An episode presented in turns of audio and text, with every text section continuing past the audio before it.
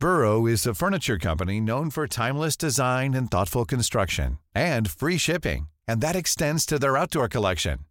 Their outdoor furniture is built to withstand the elements, featuring rust-proof stainless steel hardware, weather-ready teak, and quick-dry foam cushions. For Memorial Day, get 15% off your Burrow purchase at burrow.com slash ACAST and up to 25% off outdoor. That's up to 25% off outdoor furniture at burrow.com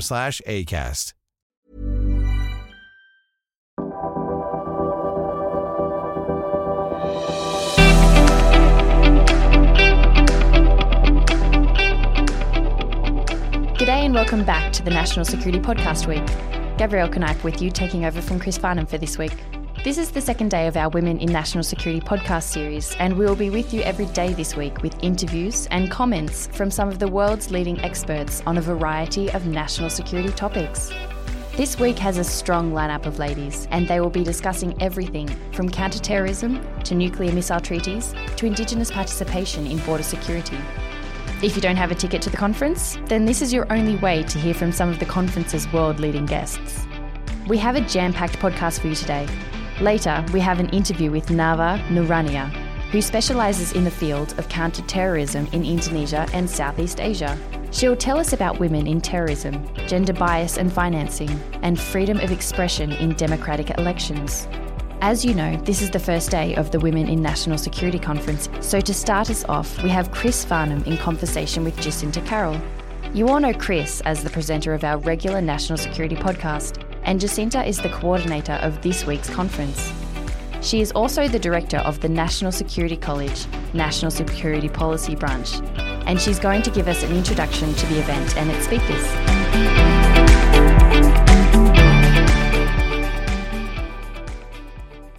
G'day, Jacinta. Welcome to the National Security Podcast, and especially welcome to this Women in National Security special. G'day, Chris, and it's a pleasure to be with you today. Now, you are the convener of the Women in National Security Conference, which is being held on the 24th and 25th of this month, which is actually this week, at the Hyatt Hotel. And it's run from the National Security College, where you are the Director of National Security Policy. You are the convener of the Women in National Security Conference for 2018. This is the second iteration of these conferences. Last year, the conference focused on women as actors in the national security community, as well as recipients of policy decisions, national security policy decisions.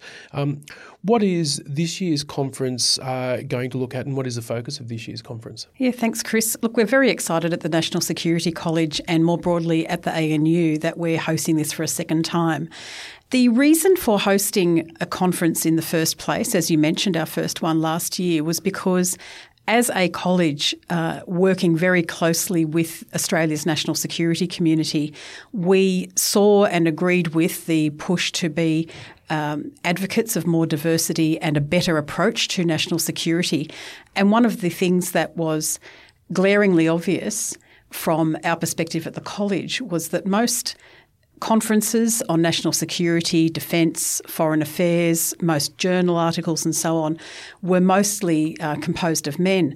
But what we were seeing was a different picture. Uh, certainly in my career and then in the college, we were seeing that there's a very diverse workforce, but women weren't necessarily being seen so much. Uh, it has taken some time for women to be in some of the, the more important leadership positions. And on occasion, while there are women in, the, in academic circles speaking about this, there were growing numbers, but not always getting a voice. The conference last year, as you mentioned, uh, looked at this in a couple of ways. And one was just to look around the academic and policy and research communities and say, well, who are the women who are role models for others who might want to get into this work or who can talk about uh, what needs to be done to enhance diversity across the national security community. And certainly talking to leaders, whether it's the Secretary of Home Affairs, uh, the Directors General of ASIO and ASIS, and the Office of National Assessments, uh, the Chief of Defence Force, um, all men, but all male champions of change who really wanted to change their own workforces. So it seemed a natural thing for the college to look around and say, well, we can help provide that voice. Interestingly, uh, when you look at the program from the 2017 conference, it, it, it's clear that there are women everywhere in this field. They just possibly weren't being seen so much, or as we've seen with some gender studies work, um, perhaps weren't comfortable pushing themselves forward as much. So it created a, an environment where women could talk about being women, um, perhaps some of the challenges and the opportunities they'd had, and also how the community is changing more broadly. So we had some extraordinary examples. Um, at the time, of course, we had uh, a foreign minister uh, and a, a defence minister who were both female, and Marise Payne, the Minister for Defence at the time, opened the conference conference. Uh, Senator Penny Wong, the opposition spokeswoman for, for foreign affairs, was a keynote speaker. So there were many great role models there. Um, and also, we brought in academics who could talk about, well, what is the role of gender in this environment? Something that we weren't really seeing discussed in such a high profile way. We come to this year, of course, and uh, as we reflected upon uh, the conference last year, which was really a one off uh, at the time, there was an extraordinary sense of networking for women who were involved in national security, but also a great sense of men and women and others who were just wanted to have more of this incredible atmosphere and energy. So it seemed pretty natural that we'd follow on uh, in 2018. And uh, now the ANU and NSC have made this a, a regular event. And uh, you've you've also mentioned male champions for change, and it's it is notable looking at the program for this uh, this year's conference that there are men involved in speaking roles and also as part of the conference, and it's important. Um, I remember some of the feedback from last year's conference. It's important that this is not to be seen as just a place for women to get together and have their thing, because it isn't their thing. It's everybody's thing, and and diversity is something for the whole community, the whole national security community to focus on. In saying that, how have you seen? Uh, the community, the national security community change throughout your career in terms of diversity and not just gender, but also age and culture and so on? Well, firstly, that's a great point that you make about this conference being for everyone. And during my career, there's a, a few interesting observations I'd make. And look, and they're they're not unique to me. There's a lot of literature that, that looks at the same things. But what we see is the national security community and the public sector that I've come from uh, is one where um, like many professions, is one where there are equal numbers of women, roughly, um, studying in these areas. Uh, in terms of international relations, I think the most recent data is that there are more women on trend uh, studying in this area than there are men, and certainly we see that kind of demographic in our postgraduate courses here at the college. This correlates through to graduate and uh, entry level jobs into, into these communities and environments. But then something happens. And that's something, sometimes there, there's, there's life gets in the way of a clear upward trajectory or a clear, neat path in a career, and life can just be uh, having having a, a, family and then trying to balance that with expectations uh, of a career where you don't necessarily have have time out. You've got to be there and be committed. Other times, though, perhaps there's just that that glass ceiling that that's been spoken of and written about so much, where for some reason, if you don't look like those who are in charge, you just mightn't look like you're going to get up further. Some research that's been done in um, uh, senior levels in management, in corporations, and also in the military show that uh, in general you've got to be over six foot and male. Um, there, are, there are many more six foot tall men in positions of leadership because they kind of look like people that we thought we think look like leaders. In a society like ours, yeah, they tend to, to look a bit waspish. Again, getting back to our, our conference, sometimes it's just about holding up someone who looks different to say, you know, you can have something someone else there. Uh, not just because they're different. That is helpful. The research again tells us that different ways of thinking will always give you some better outcomes. In my career, uh, I have seen that there's some quite significant change, at least over the last decade. I can remember for the first part of my career, often being the only woman, and uh, because I started my career in, in defence as well, often the only civilian involved in some of the operations planning and uh, uh, more strategic level work in defence that I was involved in. But now, when I go to meetings, it's um, it would be rare that there would be only one woman. We don't outnumber uh, men in those environments typically, but there are some areas where where there is a, a, dominance of women. Signals intelligence is one area where there's traditionally been a lot of women in the military as well as more broadly. Uh, so There have been those pockets of change. Um, what we see now, and again, coming back to our conference this year, the senior government official uh, who chairs the National Security College Board in the last couple of weeks um, has just been appointed. A, a, woman is in this role. We have previously had women in this role. Margot McCarthy uh, is notably one. Uh, we also have a number of female politicians in leadership positions who are involved in the conference. Yeah, it's it, it reminds me of a conversation that I actually had with my own father this weekend. G'day, Dad. Um, that when you're creating pathways for uh, whether it be women or whether it be people from diverse gender groups or minority groups, you have to they have to be able to see that there is a pathway and that there is a place for them to go into these groups. And having conferences like these shows that there is a strong female presence and women, women's presence in the national security community. And the people coming through now don't have to force their way in and they don't have to blaze a trail in. The trail has already been blazed, and it's up to the community to show that it is a, div- a diverse workplace and that there are places and there is a requirement for, for all. Uh, minority groups to be involved in this space. And as I've mentioned in a previous podcast, it's important to us. It's not just an ethical issue, it's a capabilities issue. We have to have diverse perspectives, working on strategy, working on policy, and doing analysis and collections and so on.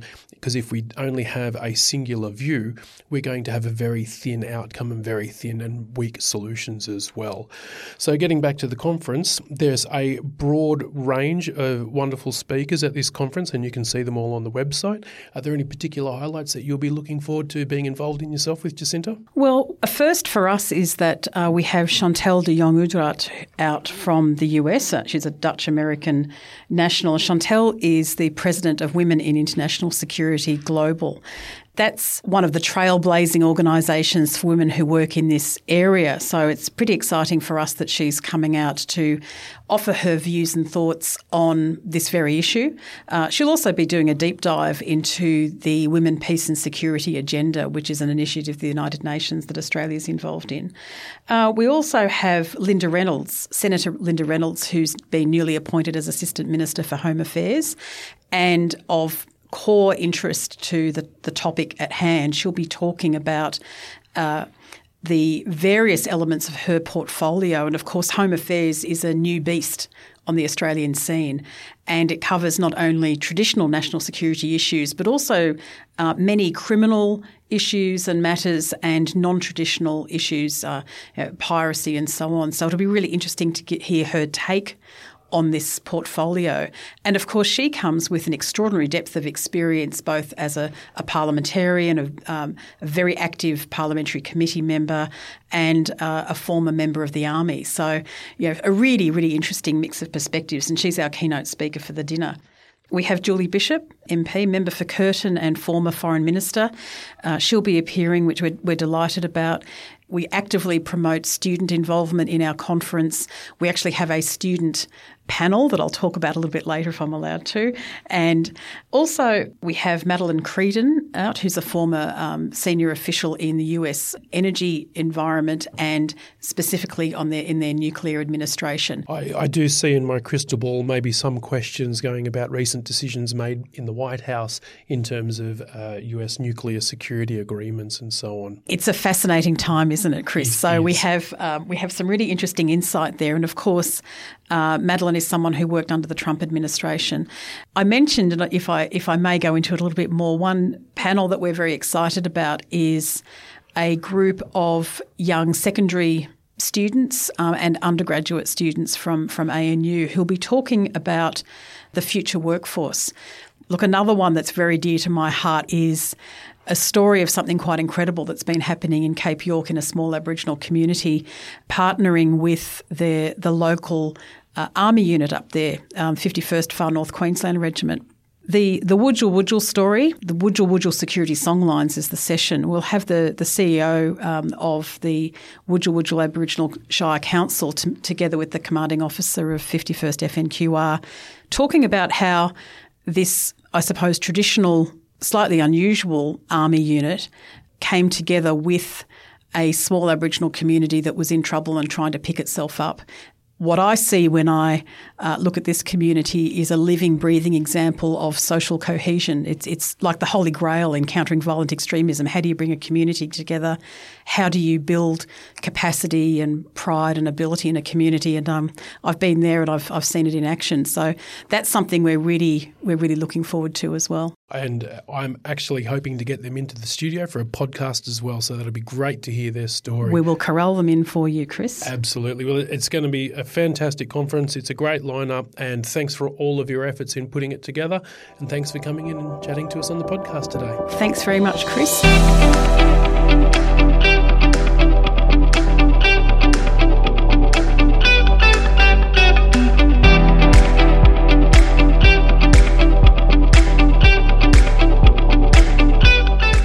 That's all from Chris today. But Jacinta is back for the next segment, and she is joined by Nava Nuraniyah from the Institute for Policy Analysis of Conflict in Jakarta. Before joining IPAC as an analyst in 2015, Nava worked at the Centre of Excellence for National Security in Singapore as a researcher on terrorism and radicalisation in Indonesia. G'day, and welcome to the National Security Podcast. I'm Jacinta Carroll of the Australian National University's National Security College, and this is part of a special series of podcasts we're doing in association with the NSC's Women in National Security Conference for 2018. I'm from the National Security College, as I mentioned, and work on terrorism and counterterrorism and other national security issues. But I'm here in conversation today with a very good friend who is an expert on terrorism and counterterrorism in Indonesia and Southeast Asia. Nava Nuraniyah, it's lovely to have you here. Um, would you just like to say hello and introduce yourself? Hi, I'm Nava Nuraniyah from the Institute for Policy Analysis of Conflict, um, a research think tank in Jakarta. Nava, I'd like to start talking with you about Indonesia's security environment and particularly in relation to terrorism. Look, the rise of Jemaah Islamiyah and the terrible terrorist attacks of the early 2000s, such as the Bali bombings that we're all familiar with, they're very well known around the world. But these occurred in a different environment and, and almost two decades ago. It seems to me that, that Indonesia is a very different place now.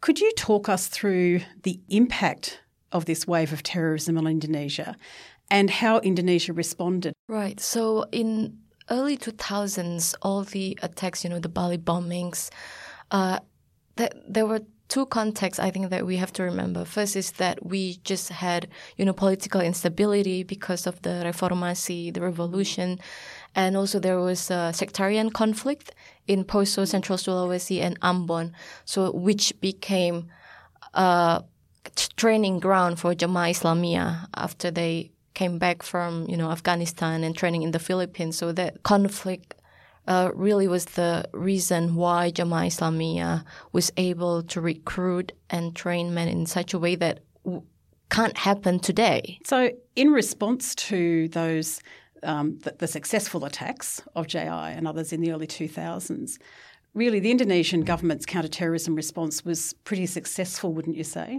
Since then, in nullifying that and, and the other sectarian issues. Yes, I think uh, the the government especially after they formed the counterterrorism police, the, the Densus 88, they were quite successful in preventing and stopping attacks. But preventing extremist ideology or radicalization is another problem, mm. which I think we could still do better. How, how much of a, a factor do you think historic grievances are and sectarian identity? There are so many different uh, ethnic groups and cultures in the, the great nation of Indonesia. How many grievances do you think are still there for extremist groups to take advantage of? Well, historical grievances, especially Islamic uh, State, you know, why Indonesia was not an Islamic state, it was more relevant during the Darul Islam era, but I don't think it plays such a big role um, today because what they want is not an Islamic state in Indonesia. They were more in- influenced by the you know, the global uh, ideology of um, like ISIS, where they they don't want a state but a borderless uh, caliphate around the world. Um, so I think there's, you know, the, the, the Syria conflict since 2011, it gave them a new impetus. Um, now they not only have a new um, cause, which is establishing the Islamic State there in Syria and with all the end of the world narrative, and so that has been their, their, their focus since then. We've also seen in Indonesia, like Australia, that the recent conflict, uh, and again, that, that rise of ISIS just in the last four years or so, uh, attracted foreign fighters into the Middle East. And there have been varying estimates. Um, can you talk through the impact of ISIS and what we're seeing in terms of foreign fighters. What has been that impact of ISIS? Yeah, I, I, think you're absolutely right that there is more pull factor from Syria rather than push factor that you know drive them uh, out of their countries. In Indonesia now we have democracy; people are free to mostly free to express their views. So it's different from the JI era in the 90s, eh, even 80s. Hiring for your small business? If you're not looking for professionals on LinkedIn, you're looking in the wrong place. That's like looking for your car keys in a fish tank. LinkedIn helps you hire professionals you can't find anywhere else, even those who aren't actively searching for a new job but might be open to the perfect role. In a given month, over 70% of LinkedIn users don't even visit other leading job sites. So start looking in the right place. With LinkedIn, you can hire professionals like a professional. Post your free job on linkedin.com slash people today where these groups were, were repressed and then they uh, they went to exile in Malaysia and uh, and they, they went to train in Afghanistan. Now, it's not the push factor, but the pull factor of the ISIS so-called global caliphate ideology that uh, that drove them to go.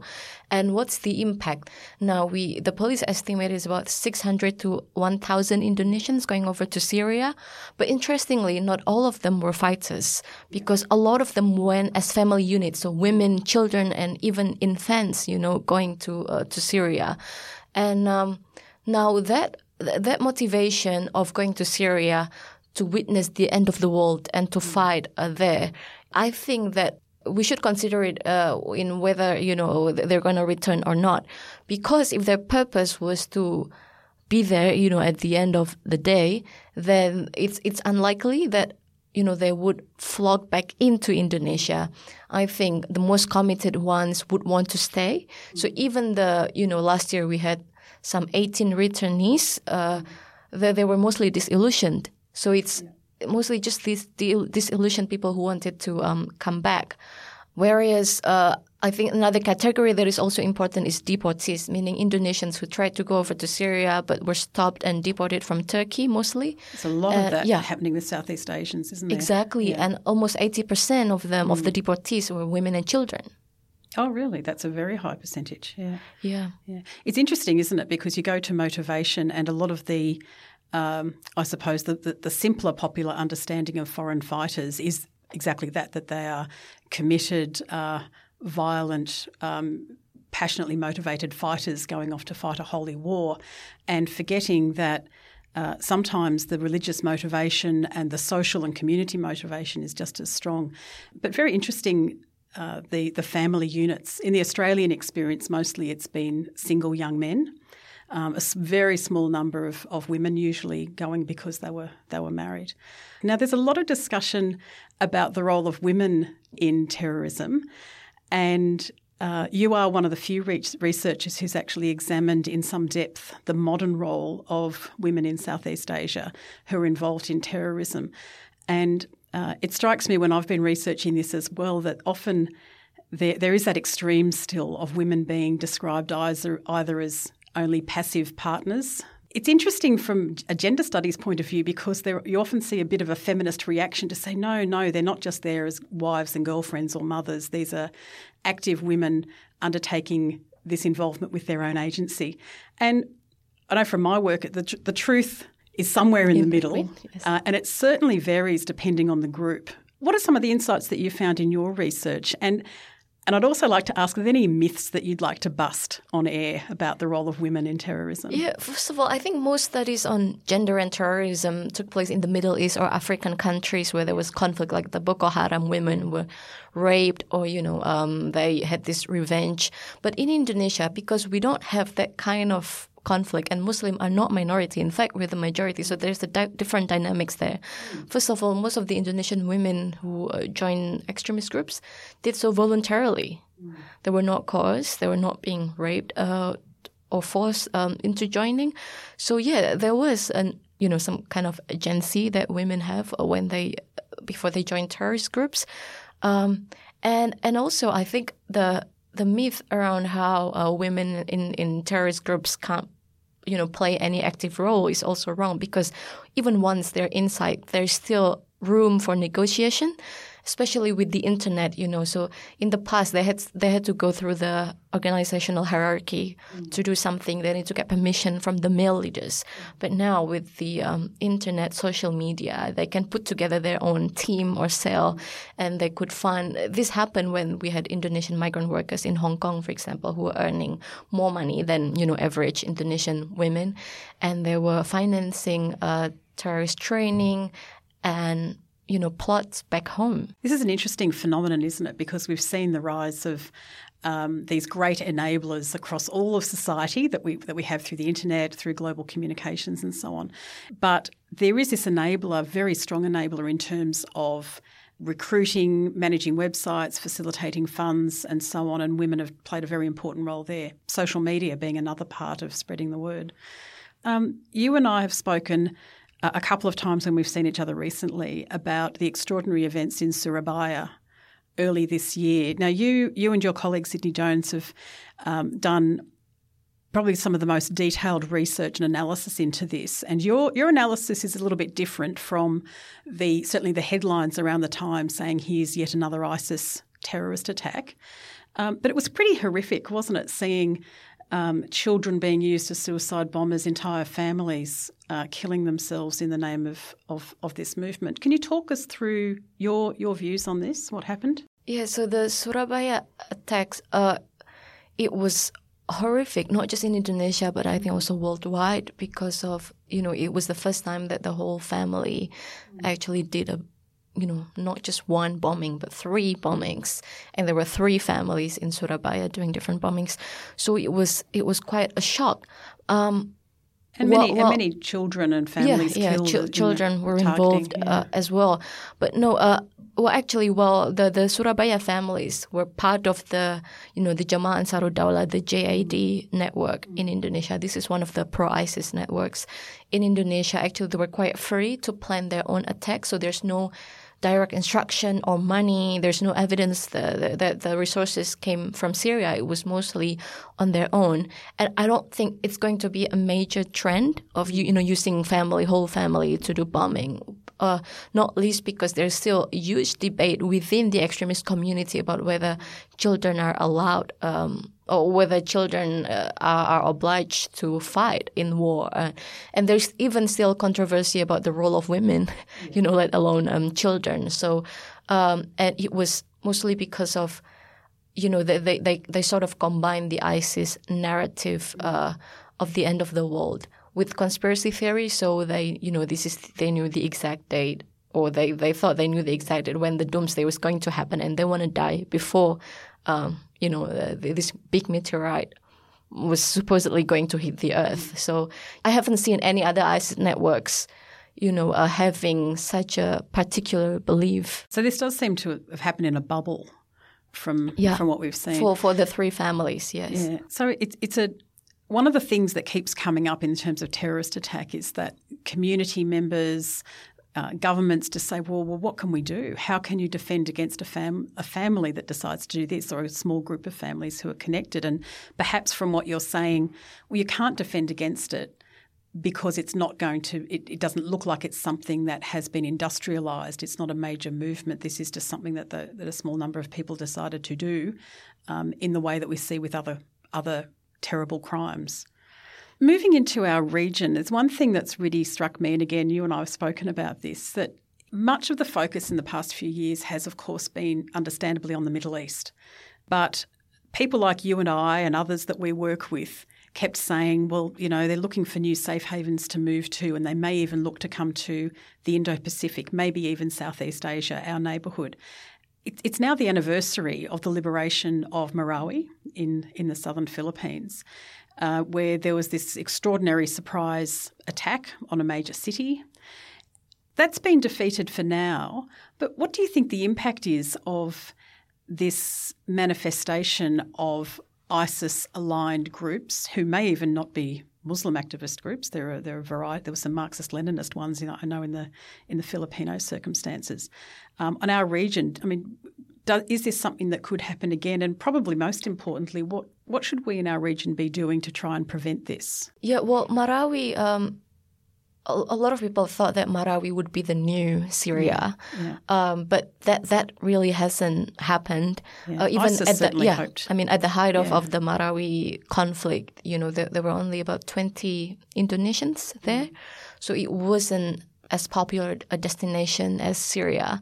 Uh, one because you know there is no religious narrative that they could use to promote the Marawi battlefield, whereas the Syria, when there were a lot of hadiths there that they, they misuse and misinterpret. Um, so Marawi is one issue that the Philippines, you know, government uh, and security sector and NGOs should do in terms of de-radicalizing the youth because there were a lot of young people who were uh, recruited by the Maute group. But you know, uh, more broadly in the region, well, at least the good news is that, for example, in Indonesia, uh, political instability is the most important thing. So we're going to have the election next year. As long as we can, you know, maintain this political stability, it's it's it's good uh, for preventing violent extremism. But on the other hand, I think that there could also be more role for, you know, NGOs, um, mm. especially when we know. I mean, you can't you can't prevent a whole society, um, but you can at least identify vulnerable groups. So, for example, deportees, returnees. At least we know some of these people and we can do something about that. Um, uh, and for example, vulnerable groups like migrant workers. I think that the government in Indonesia and also in the host countries are already doing um, something for that. And the other thing we have to anticipate is in terms of the return of foreign fighters. Uh, is the intermarriages that happen in Syria. So these international fighters and women, you know, and other professionals who came to Syria. They they married uh, there and had children. So it's um you know it doesn't have to be in Philippines. They can they can go back to any other any number of countries uh, where they're from, where the wives or the husbands um, came from. So it's again strengthening law enforcement. For example, in in Indonesia, our previous counterterrorism law did not address the issue of foreign fighters, but now we have amended and now we can, uh, the police can charge people for participating in foreign conflict. Just strengthening the legal instruments first, I think it's, it's a good thing. Yeah, it's interesting, isn't it? Because there's been so much work done over the, over the past few years in trying to fix uh, the counterterrorism legislation in Indonesia. And it was interesting to see um, the, despite the many setbacks that legislators had had in trying to put these things into place, that President Jokowi ensured that this came up uh, in the aftermath of Surabaya and said, well, this is why. Yeah, so that was the biggest impact of the and, uh, yeah. Surabaya bombing. Getting into that, that sort of international piece again, one of the interesting things from Marawi is the way that Indonesia and Australia in particular led a Southeast Asian regional approach to ensure that all of our countries were talking about this problem. Um, how do we address this? How do we stop the flow of money?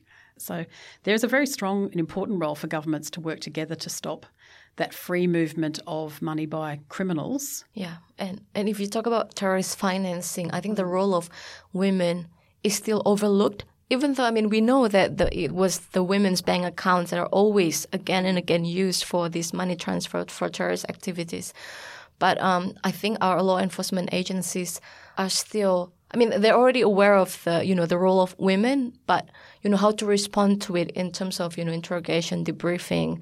There's still sometimes gender biases that work uh, actually for the advantage of, of, of the women. Yeah, and, and criminals and terrorists yeah, will always look exactly. for the, the vulnerabilities of the other side. Uh, but also, as you said, it goes to perhaps an unconscious bias about what women might be doing.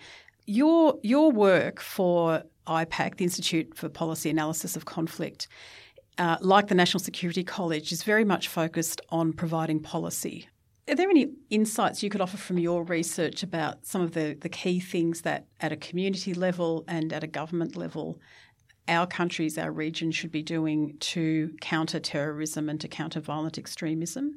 And and in that, I'm quite interested in what doesn't work. Yeah, so the, the there are many NGOs that have done, for example, giving financial aid to um, the family or the wives of terrorist detainees, and um, we don't know yet how effective this strategy is, but I think for, for that, you need transparency. Otherwise, you're just financing terrorist members, right? Um, so there, there, is, there needs to be some kind of transparency and also mentoring.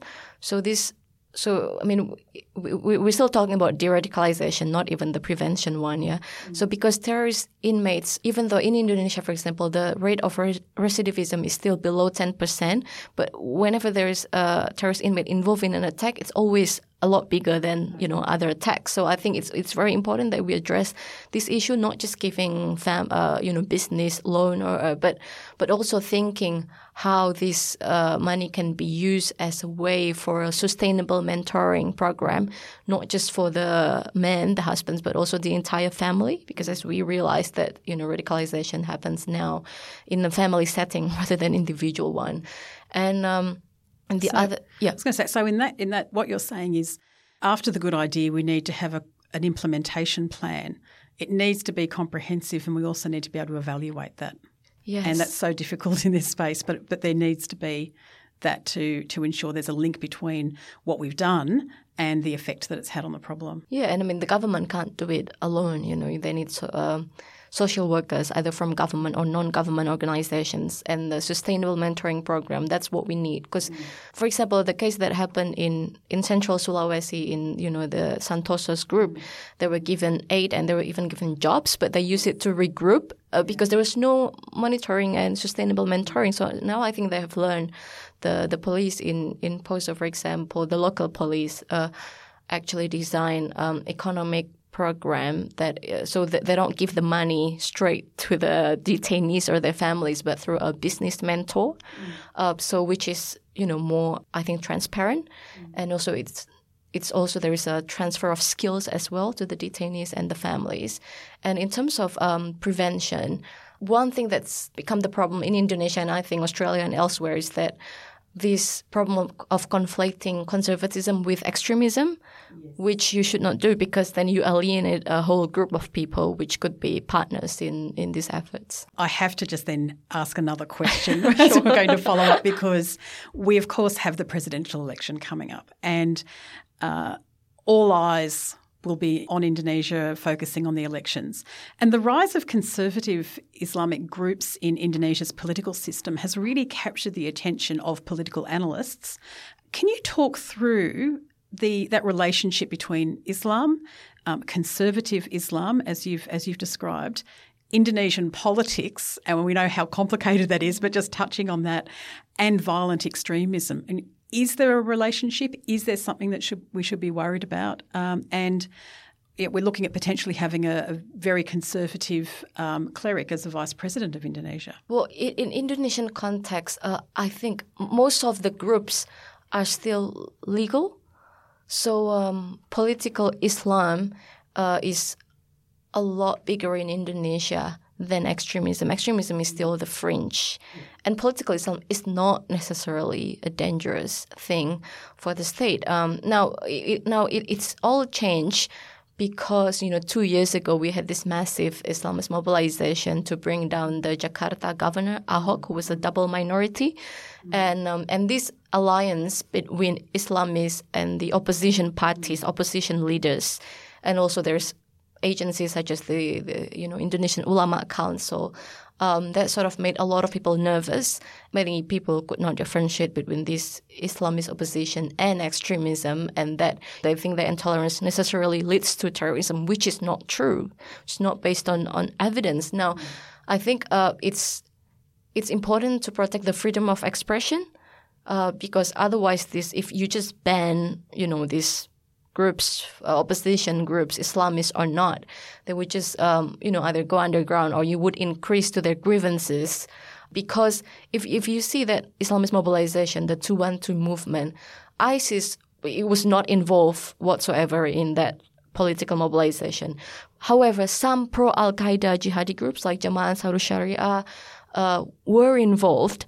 Uh, and in fact, they, they had, since JI um, withdrew from violence in 2007, uh, some of these pro Al Qaeda groups had had formed tactical alliance with Islamists as a strategy because they know that, that violence couldn't buy Muslim support. It, you know, people hated them because uh, they committed all these bombings, so they changed their strategy and um, allied more with the political Islam groups. But but that shouldn't trick us. You know, we should still be able to tell the difference whether this is you know extremists or um, Islamists uh, that still work within the corridor of democracy and and you know legal framework. Well, Nava, I think that's a perfect time to finish our our conversation. We've had a very rich discussion around um, the diversity and the history of terrorism and countering terrorism in Indonesia, Australia, and Southeast Asia. And I love it that we started really with terrorist attacks and we've ended on freedom and democracy uh, and freedom of expression and association, which is really the the, the, perfect counterpoint. Nava Nuraniyah, it is an absolute pleasure to have you here for our conference. My pleasure. And thank you very much for speaking to us today on the National Security Podcast. You're welcome.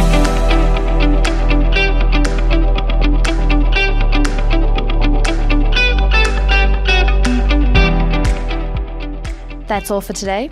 If you have any comments about this or any of our podcasts, feel free to get in touch and hit us up on Twitter using APPS Policy Forum or on Facebook at Asia Pacific Policy Society or on email using podcast at policyforum.net. And while there, whack that subscribe button and throw us a rating. That's all for now. We'll see you tomorrow.